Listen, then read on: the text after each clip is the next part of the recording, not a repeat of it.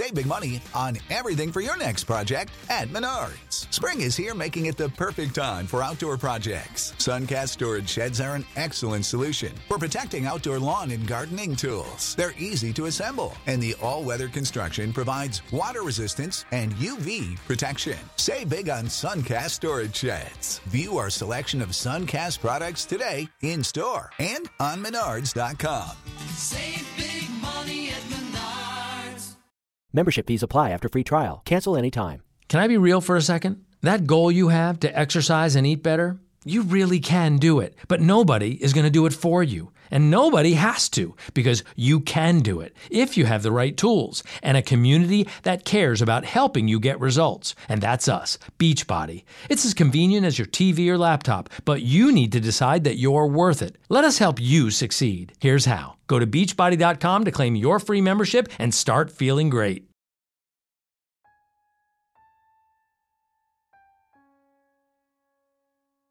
They were calling for storms the night before the bomb. Forecasts predicted high winds, heavy rain, and plenty of thunder and lightning to sweep through the desert. All of which meant that if the storms dragged on too long, the test would have to be scrapped. And the U.S. military couldn't have that. Too much time and money had already been spent on this project, and too many American lives had been lost in the war. And the U.S. generals in charge would be damned if this test was going to be called on account of a little rain. Don Horning was one of the scientists who had helped develop the atomic bomb. And the night before the test, he had been ordered to babysit the bomb in its metal shack atop a hundred foot tower. That night, as thunder rumbled over the horizon, he passed the time by reading an anthology of humorous essays by the light of a 60 watt bulb. It was best at times like these to keep your sense of humor. Because Horning also knew that all it would take would be one errant lightning strike in the tower to wipe him out of existence. In which case, he was well aware that he'd never know if the atomic bomb test was a success or not. At 2 a.m., General Leslie Groves was growing so agitated he ordered meteorologist Jack Hubbard to sign his forecast predicting the storm would clear before dawn, or else he'd hang him. Groves then phoned the New Mexico governor and warned him he may need to declare martial law if things went wrong. But by 4 a.m., the skies cleared and the test was given the green light to proceed. Shortly before 5:30, dozens of scientists and military personnel were all stationed in one of three locations overlooking Site Y, the fake town built from scratch in Los Alamos, New Mexico. Stern faced men stood breathlessly by wearing welders' masks in observation bunkers 10,000 yards from ground zero. Others remained at a base camp 10 miles away, or at Campana Hill 10 miles further than that. There was still some debate whether even being 20 miles away would be a safe enough distance. Enrico Fermi had begun taking bets on whether the test would ignite the Earth's atmosphere, or merely wipe out the state of New Mexico. At Campana Hill, Edward Teller passed around sun cream. As the seconds ticked away at one of the S 10,000 observation bunkers, so named because they stood 10,000 yards away from the firing tower at Ground Zero, Manhattan Project Director J. Robert Oppenheimer leaned against a post and muttered, Lord, these affairs are hard in the heart. Then, when all was said and done, on July 16, 1945, at approximately 15 seconds before 5:30 a.m., the first atomic bomb in history was detonated. That morning, a second sun rose up over the horizon. The people who witnessed the bomb detonating that day couldn't get over both how beautiful and how terrible it all was. The first flash of light was so brilliant you could see it even with your eyes closed. Then the landscape became washed over with the most vibrant colors a cascade of crimson and blue and purple and yellow. It was a jaw dropping rainbow of destruction that spread out in waves across the desert landscape. Every inch of the mountain range, from the highest peaks to the lowest valleys, were illuminated by this terrible light. Within a fraction of a second, a massive green ball of fire and light swelled up to a height of more than 8,000 feet, rising up until it touched the clouds. The term mushroom cloud hadn't yet been coined, but one observer later remarked that he thought the shape of the explosion looked a bit like a strawberry. In the explosion's wake, the desert sand all melted into a green glass sea. By the time the molten earth cooled and hardened, all you could see everywhere you looked was an alien landscape of translucent jade green glass, stretching out for miles in every direction. For a moment, as the dust cleared, there was breathless silence among the observers. A hushed reverence for the momentous thing they had done. Take a moment to consider this. For the first time in history, these men had harnessed the power of the atom to create the most destructive weapon humanity has ever known. And from that moment on, the world would never be the same again. Within another month, two more atomic bombs would be dropped in the Japanese cities of Hiroshima and Nagasaki, bringing World War II to a fiery and abrupt end, also eliminating as many as 250,000 people in the process. Immediately after the Trinity test proved to be a success, Test supervisor Kenneth Bainbridge turned to Oppenheimer and declared, Now we are all sons of bitches. In later years, Oppenheimer would come to speak out against the work he had done to help steer the world into the atomic age. He would go on to warn the world about the great peril everyone now faced, and about the terrible responsibility that man now possessed. During the 1950s, Oppenheimer would get swept up in the Red Scare and have his security clearance taken away. One other thing to know about Oppenheimer along with being a brilliant scientist, he also had the heart of a poet. He'd actually named the Trinity test after a poem by John Donne. He later famously described the moment he witnessed the first atomic explosion by quoting the Bhagavad Gita, stating, Now I am become death, the destroyer of worlds.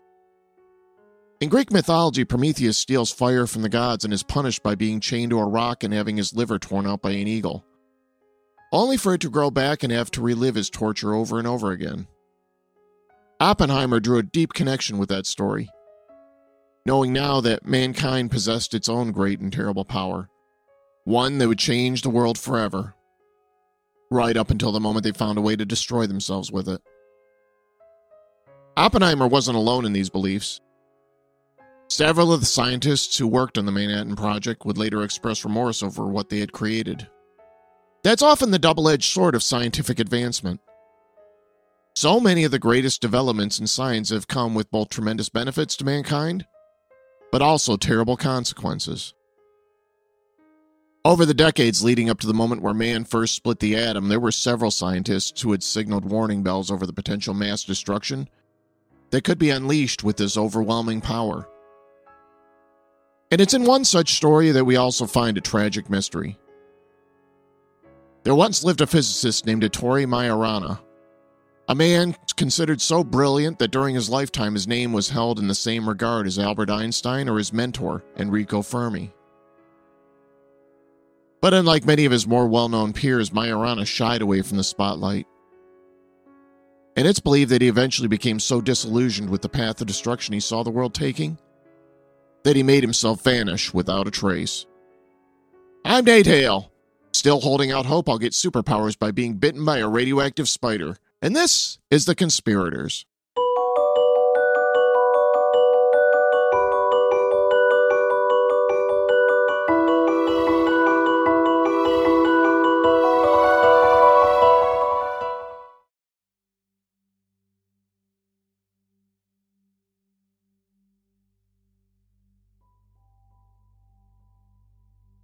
When we talk about the most brilliant minds the world has ever known, you'll likely first conjure up names such as Albert Einstein, or Nikola Tesla, or Stephen Hawking. These men became household names during their lifetimes because the scientific concepts they came up with were so groundbreaking and so far beyond anything anyone had come up with before that they actually changed the way we think about the universe. Then there's Ettore Majorana. You may not have heard the name before, but back in the early 20th century, Majorana's name was often held in the same regard as the greatest thinkers the world has ever known. Ettore Majorana's mentor, Enrico Fermi, summed it up best when he once said, There are several categories of scientists in the world. Those of the second or third rank who do their best but never get very far. Then there is the first rank, those who make the most important discoveries, fundamental to scientific progress. But then there are the geniuses like Galileo and Newton. Majorana was one of these. But Ettore Majorana was unusual in how little interest he had in publishing or promoting his own work. He thought publishing his work was banal. Majorana did science for science's sake. He looked at each problem as another riddle to be solved. And after he solved each riddle, he just moved on to the next one. In fact, Majorana had so little interest in publishing his work that on more than one occasion other scientists would get the credit for solving scientific problems that Majorana cracked before them. And yet, during Majorana's time, he remained held in the highest regard by his peers. There's a story that was later recounted by Robert Oppenheimer that illustrates this. During the Manhattan Project, there were three critical turning points that helped the scientists develop the atomic bomb. During a meeting, of the project's lead scientists, where they were all discussing the first of these roadblocks, Enrico Fermi turned to one of his colleagues and said, If only Ettore were here. Then, later on, when the group reached their next major stumbling block, Fermi once again exclaimed, This calls for Ettore.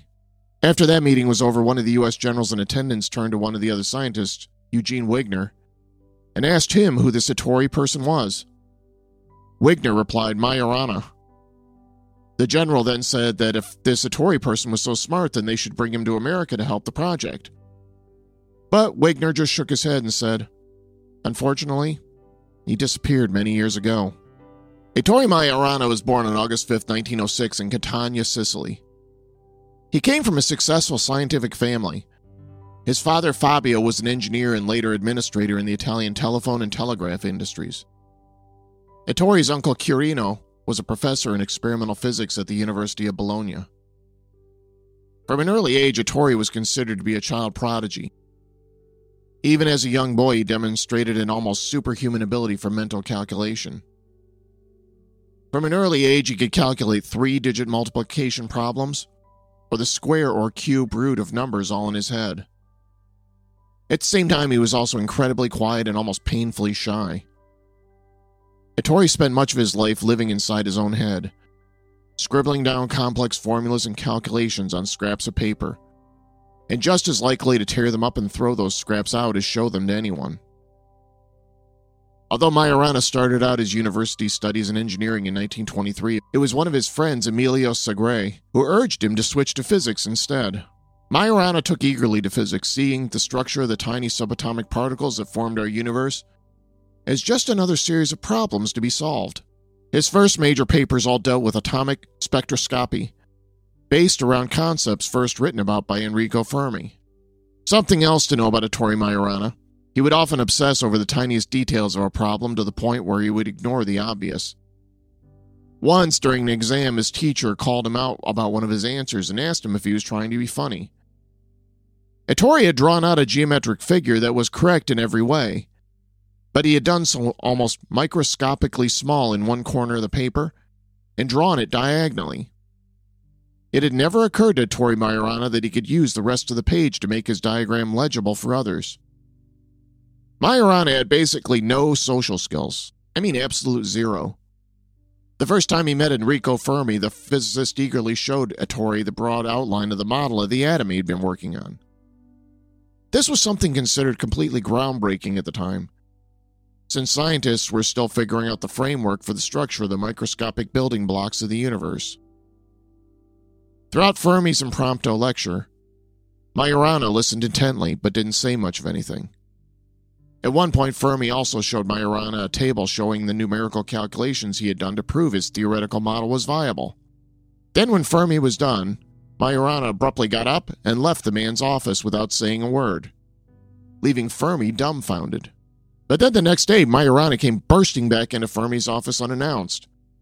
And without even saying as much as hello, he demanded to see Fermi's model of the atom again. He then took a tiny folded piece of paper out of his pocket and showed it to Fermi.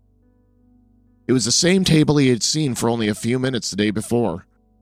Majorana had gone ahead and redrawn it and recalculated everything overnight.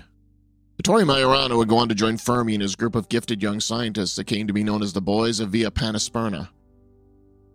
These men would go on to make many of the discoveries about the structure of the atom that we teach in science lessons today. These were many of the same discoveries that would eventually lead to the construction of the first nuclear reactor as well as the atomic bomb. Most of the members of this group were given nicknames. Fermi began being referred to as the Pope, while Majorana became known as the Grand Inquisitor because of his frequent and often sharp criticism of everyone else. Often, while Fermi was giving a lecture, Majorana would cut in with tactless remarks such as, Why would I be interested in that? That's below me. Or, That's such a childish way to do things. I would do this instead. Fermi quickly realized that Majorana wasn't trying to be rude. He simply had no understanding of social norms. So, as time went on, Fermi began giving Majorana private lessons to avoid conflicts with other students who wouldn't understand Ettore the way he did.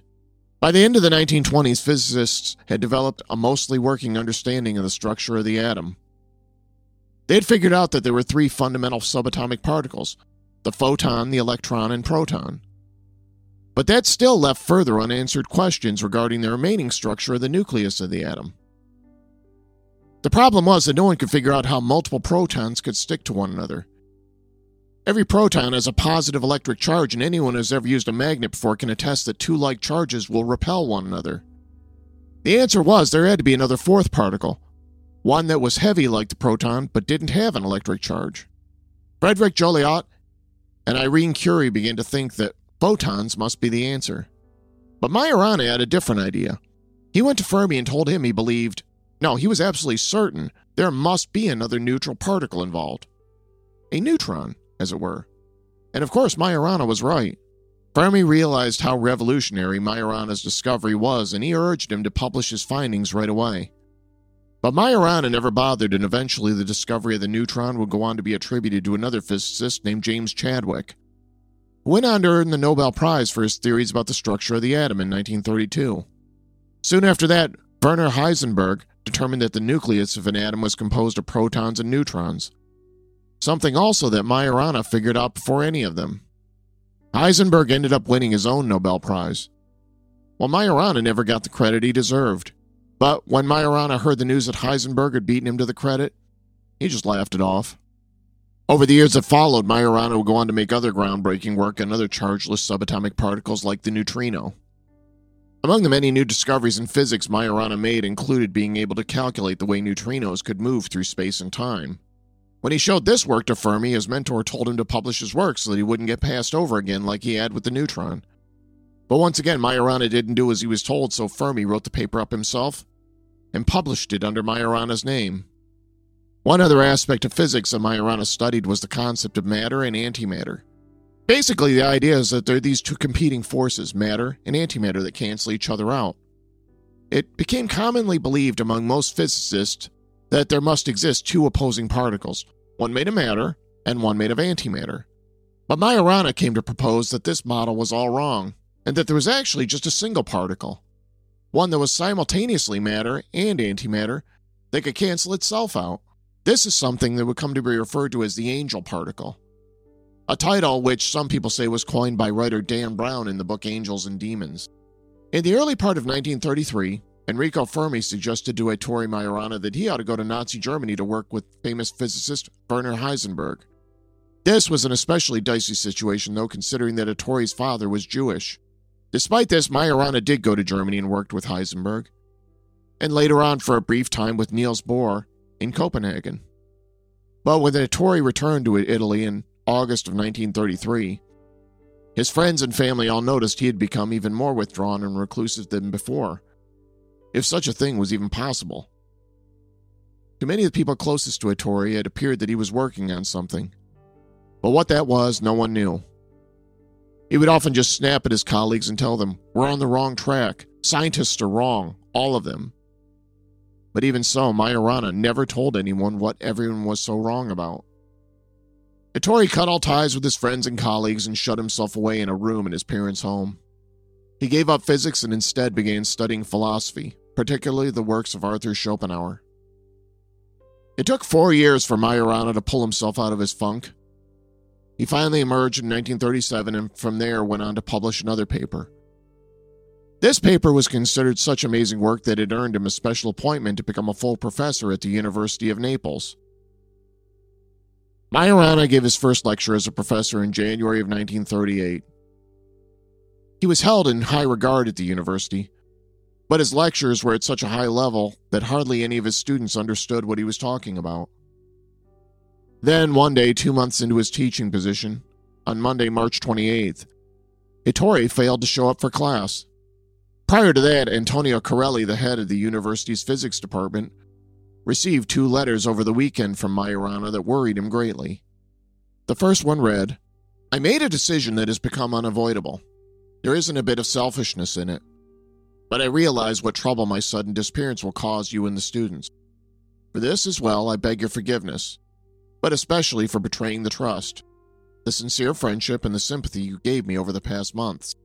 He went on to say how much he enjoyed his time teaching at the university and was grateful for all the many friends he had made there.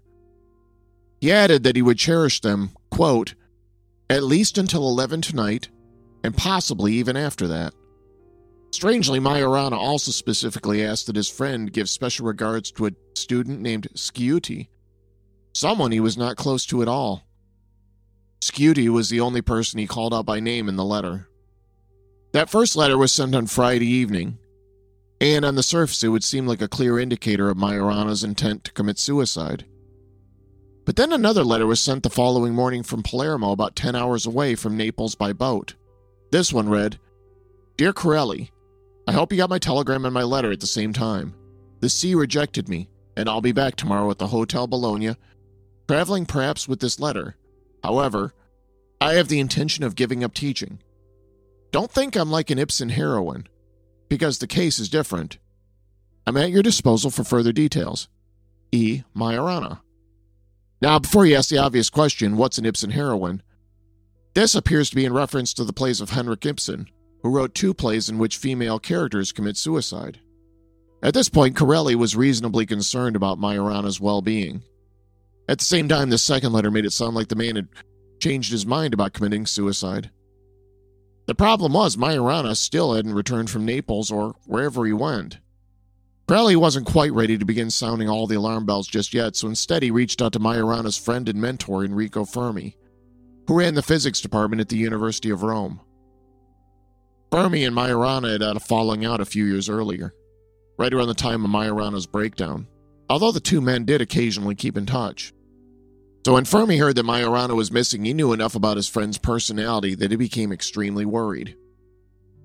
Fermi reached out to Majorana's family in Rome to see if they had any idea of the man's whereabouts. Only they didn't either. Ettore's brother Luciano went to Naples to try to find Ettore. Luciano found Ettore's hotel room from where he'd sent the letter. There he discovered that most of Ettore's possessions were still in the room where he'd left them behind. All except for his passport. Ettore had also left behind another letter, this one addressed to his family. In it, he states his desire that his family not wear black to his funeral. He also instructed them to only mourn him for three days at most, then to simply remember him fondly in their hearts forever after. Again, this sounds like a clear indicator that Ettore intended to commit suicide. Luciano phoned the police immediately and they conducted an investigation and were able to retrace Majorana's steps at least up until a certain point. They learned that on the morning of March 25th, Ettore Majorana showed up on the campus of the University of Naples and tracked down one of his students named Gilda, who was studying in an empty lecture room. This was strange because Majorana didn't have a class that day and had never spoken to this particular student before outside of the lecture hall. So naturally, this came as a complete surprise.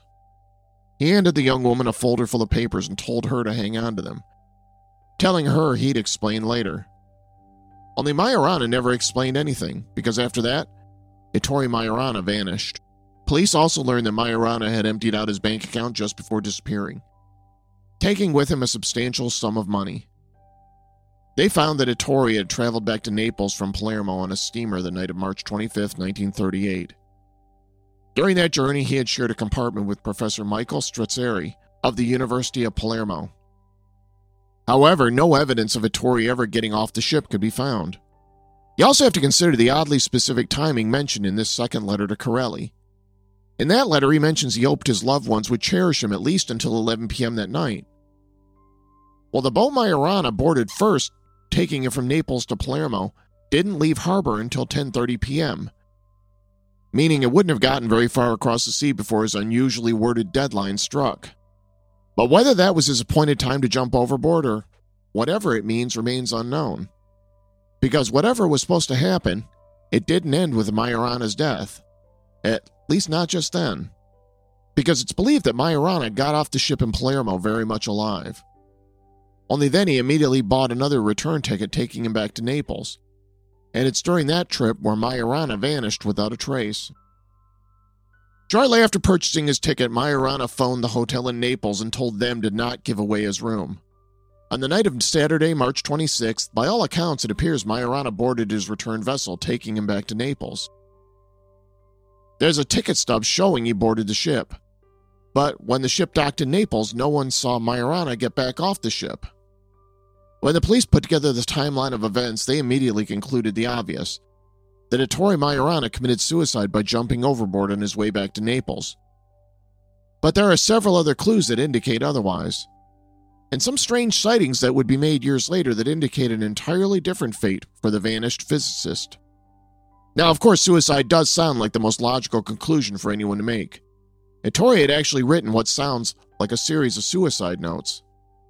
It was also well documented how depressed he had been. Four years earlier, after returning from Germany, Ettore experienced what many people describe as a complete mental breakdown.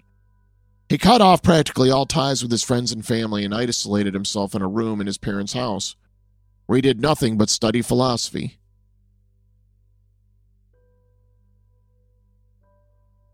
The police assumed that the pressure of returning to normal life, and in particular to a high stress teaching position, proved too much for the man and he ended up taking his own life only two months into his teaching job.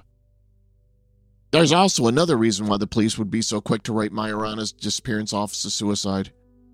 Remember, this was 1938 in fascist Italy, just as World War II was ramping up.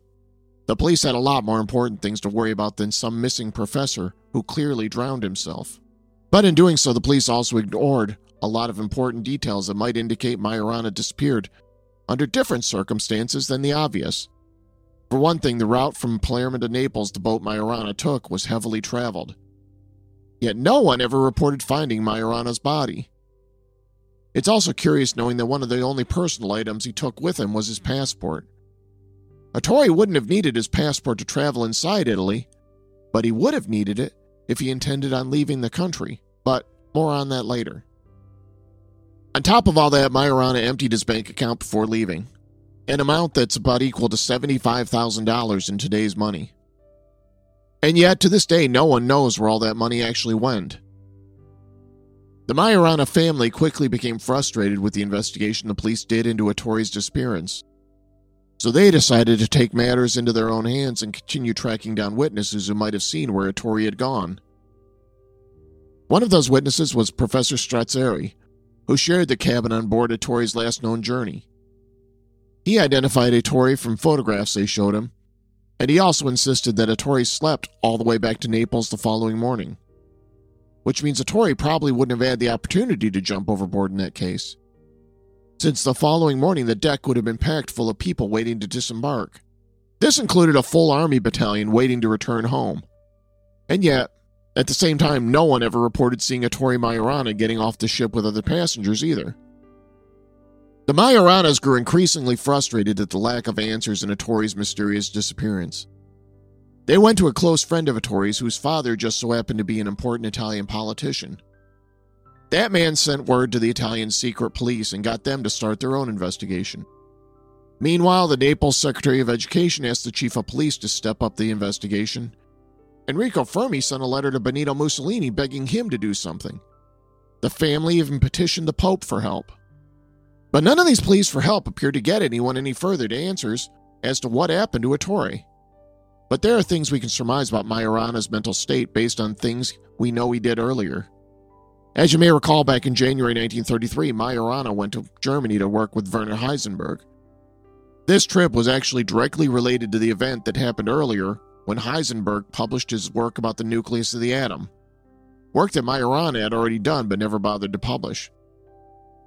As it turns out, even though Heisenberg would go on to win the Nobel Prize for his work explaining the internal structure of the atom, a lot of the work he did remained incomplete, at least until Ettore Majorana went to Germany to help him complete it.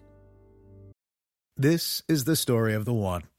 As a maintenance engineer, he hears things differently To the untrained ear, everything on his shop floor might sound fine, but he can hear gears grinding or a belt slipping. So he steps in to fix the problem at hand before it gets out of hand. And he knows Grainger's got the right product he needs to get the job done, which is music to his ears. Call, clickgrainger.com, or just stop by. Granger, for the ones who get it done. Just one month after Majorana arrived in Germany, Adolf Hitler was elected chancellor, kicking the war in Europe into high gear. We don't know exactly what happened over the following months, but by May of that year, Majorana appeared to begin having a complete mental breakdown. His relationship with Heisenberg fell apart, as did his relationship with Enrico Fermi and his colleagues at the University of Rome. By the time he returned to Germany that fall, he locked himself away in his room, cutting himself off from the rest of the world. In the meantime, Fermi and his fellow physicists continued working on studying the atom, and in particular, ways to harness its energy. Fermi and his team figured out that if you shoot stray neutrons of an element at a different element, it will transform that element into a different radioactive element. These scientists worked their way through the periodic table trying to see what would happen to each element as they bombarded them with neutrons. Once they got to the last natural element on the periodic table, though, uranium, they hit the radioactive jackpot. Meanwhile, some of Majorana's colleagues tried coaxing him out of his room and telling him about all the extraordinary work that was going on without him. But Majorana wanted nothing to do with it. He would only say that he thought his fellow scientists were on the wrong path, although he never elaborated on exactly what he meant by that statement. There have been a number of physicists and historians who have studied the disappearance of Ettore Majorana, though, who have a pretty good idea what he was thinking. Many people believe Majorana had already long figured out what would happen once Fermi and the others got to uranium on the periodic table, and it was nothing good. The reason uranium is the last natural element on the periodic table is because anything past that is highly unstable. In fact, some elements are so unstable that only a few atoms of them have ever been synthesized in a lab, and only for a few microseconds at a time. But when you bombard uranium with a bunch of stray neutrons, something else happens. The atomic bonds that make up the uranium atoms will absorb more and more energy until finally they break apart, causing a massive explosion on an unprecedented scale. In other words, a nuclear explosion. Once that knowledge got out into the world, it was only a matter of time before most of the world's superpowers wanted to be the first to harness that massive energy to create weapons that could kill like never before. Now we don't know that this was the reason for Ettore Majorana's nervous breakdown, or for his disappearance four years later. But if you follow the timeline of world events, it doesn't seem like that great of a leap to make either. Remember, during the war, many of the physicists Ettore worked with in Italy, including Enrico Fermi, went to work for the U.S. on the Manhattan Project to develop the nuclear bomb. Likewise, Werner Heisenberg worked with the Nazi nuclear program. It's also well known how much of a forward thinker Ettore Majorana was. He was like a grandmaster at chess, always thinking several steps ahead of his colleagues. So it's not at all unlikely that he could see the writing on the wall with where all the experimentation with atomic energy would go before anyone else.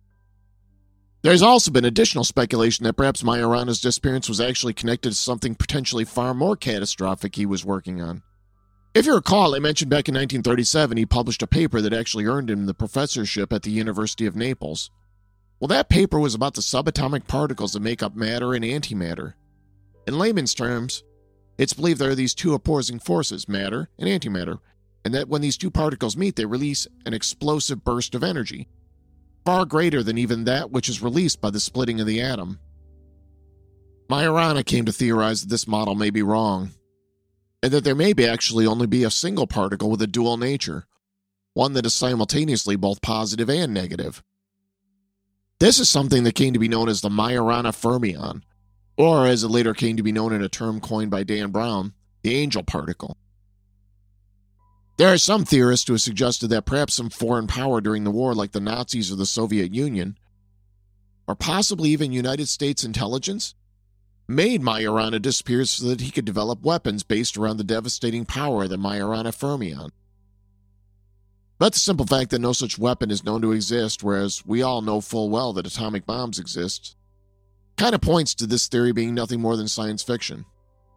On top of all that, we do know that after World War II was over, the U.S. made a point of capturing as many Nazi scientists as they could get their hands on to work on their nuclear and space programs. No record of Ettore Majorana being captured was ever found, so it's unlikely the Nazis ever get their hands on him. Records show that once Benito Mussolini learned of the physicist's disappearance that he actually hand wrote, I want him found, in large letters in Majorana's police file.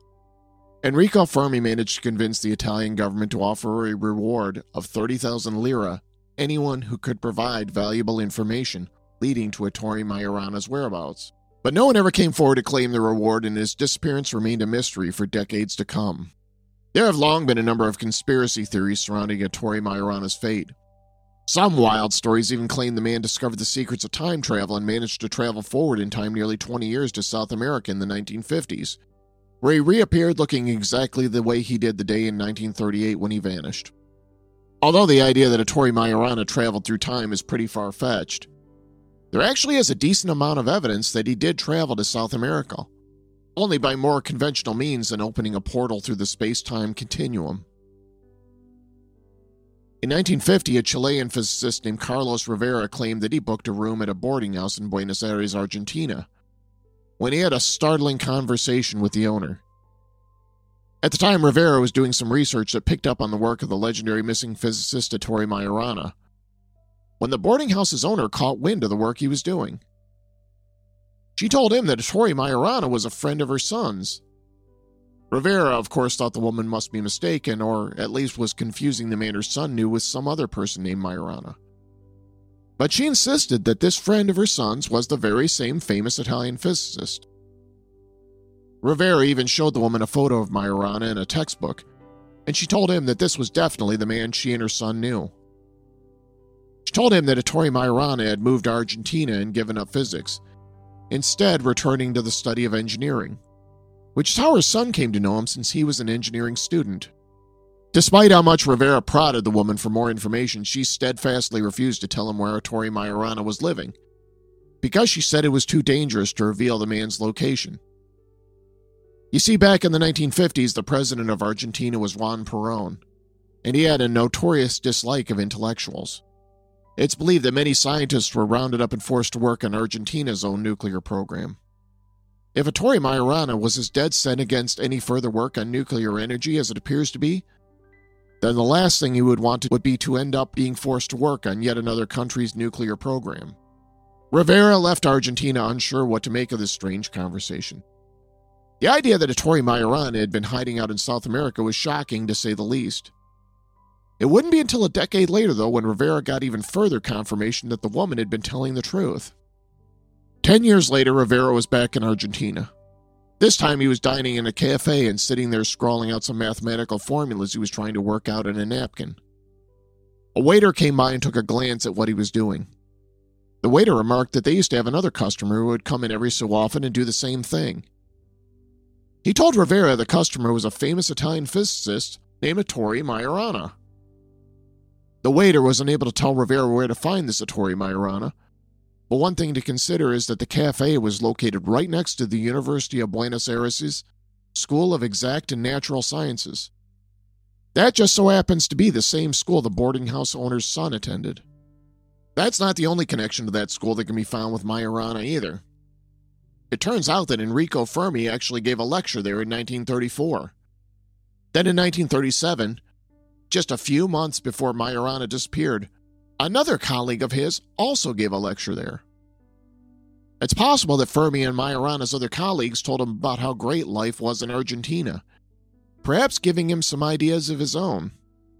There is even some further evidence that makes this theory even more compelling. You see, one of Majorana's hobbies just so happened to be wargaming. In particular, he liked to chart the passage of naval warships across the ocean.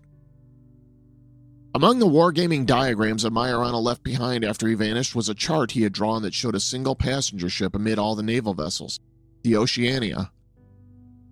It just so happens that the Oceania was scheduled to travel from Italy to Buenos Aires on March 26, 1938, the day Majorana disappeared. Was it possible that Majorana got off the ship to Naples without being seen somehow? Then changed his mind about taking his own life and instead decided that he would rather start his life over far away in another country? In 2008, a man named Roberto Fasani called into a popular Italian television true crime program with a shocking story that only added to the theory that Ettore Majorana was hiding out in South America. Fasani claimed that he had actually met Ettore Majorana living under an assumed name back in Venezuela in the late 1950s. Fasani presented as evidence a faded sepia photograph showing a much younger version of himself standing in front of a shop window in Venezuela alongside an older man with thinning white hair.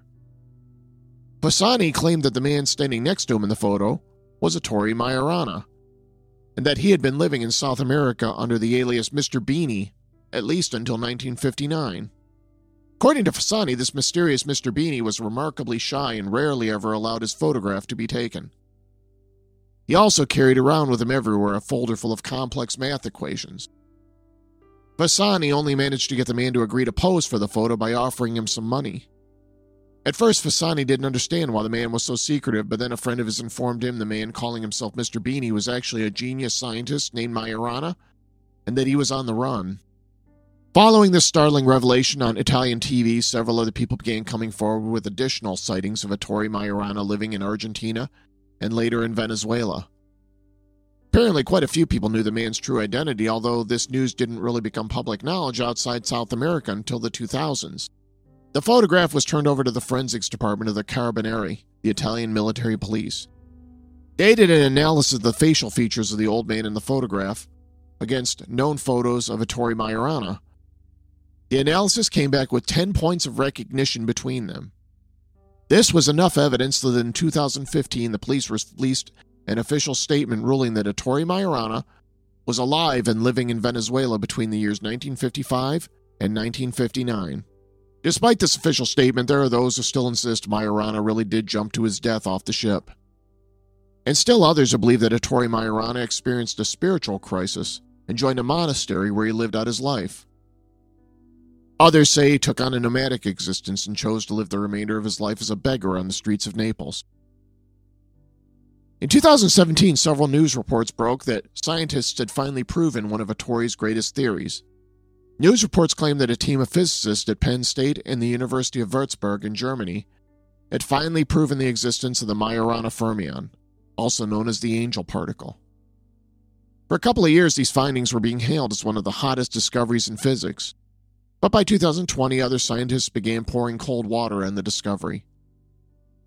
Some peer reviews of the article claim there were errors in the science, and, at least up till today, the official line goes that no verifiable scientific evidence exists that the angel particle is real. In that respect, it's possible for us to draw a comparison to the fate of Ettore Majorana with the theoretical particle that bears his name. Enrico Fermi once told his wife that Ettore Majorana was so brilliant that if he wanted to make himself disappear, that no one would ever be able to find him. And just like the Majorana fermion is believed to be able to cancel itself from existence, so too did Ettore Majorana cancel himself out of history.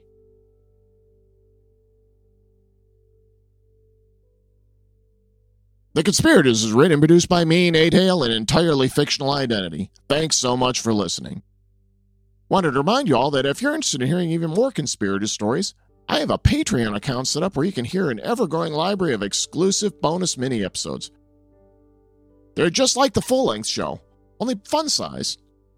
Patrons of the show also get access to all sorts of other nifty bonuses, including stickers, magnets, t shirts, and much more. If you're interested in becoming a patron to the show, I'll put a link in the show notes. Another way I encourage you to help us out by leaving us a positive rating and a five star review wherever you get your podcasts. All your positive ratings and reviews go a long way to help spread the word about the show and helps us build our audience. You can find the conspirators on Stitcher, Spotify, Apple, and pretty much everywhere else you get your podcast. We also have a website, theconspiratorspodcast.com, where you can listen to our entire back catalog of shows as well. Elsewhere, I'd love it if you followed us along on social media. We're on Twitter, Facebook, and Instagram. Feel free to drop us a line and let us know how we're doing at any of those places. You can even send us an old fashioned email at theconspiratorspodcast at gmail.com. Thanks again for listening, and I hope you'll be back next time.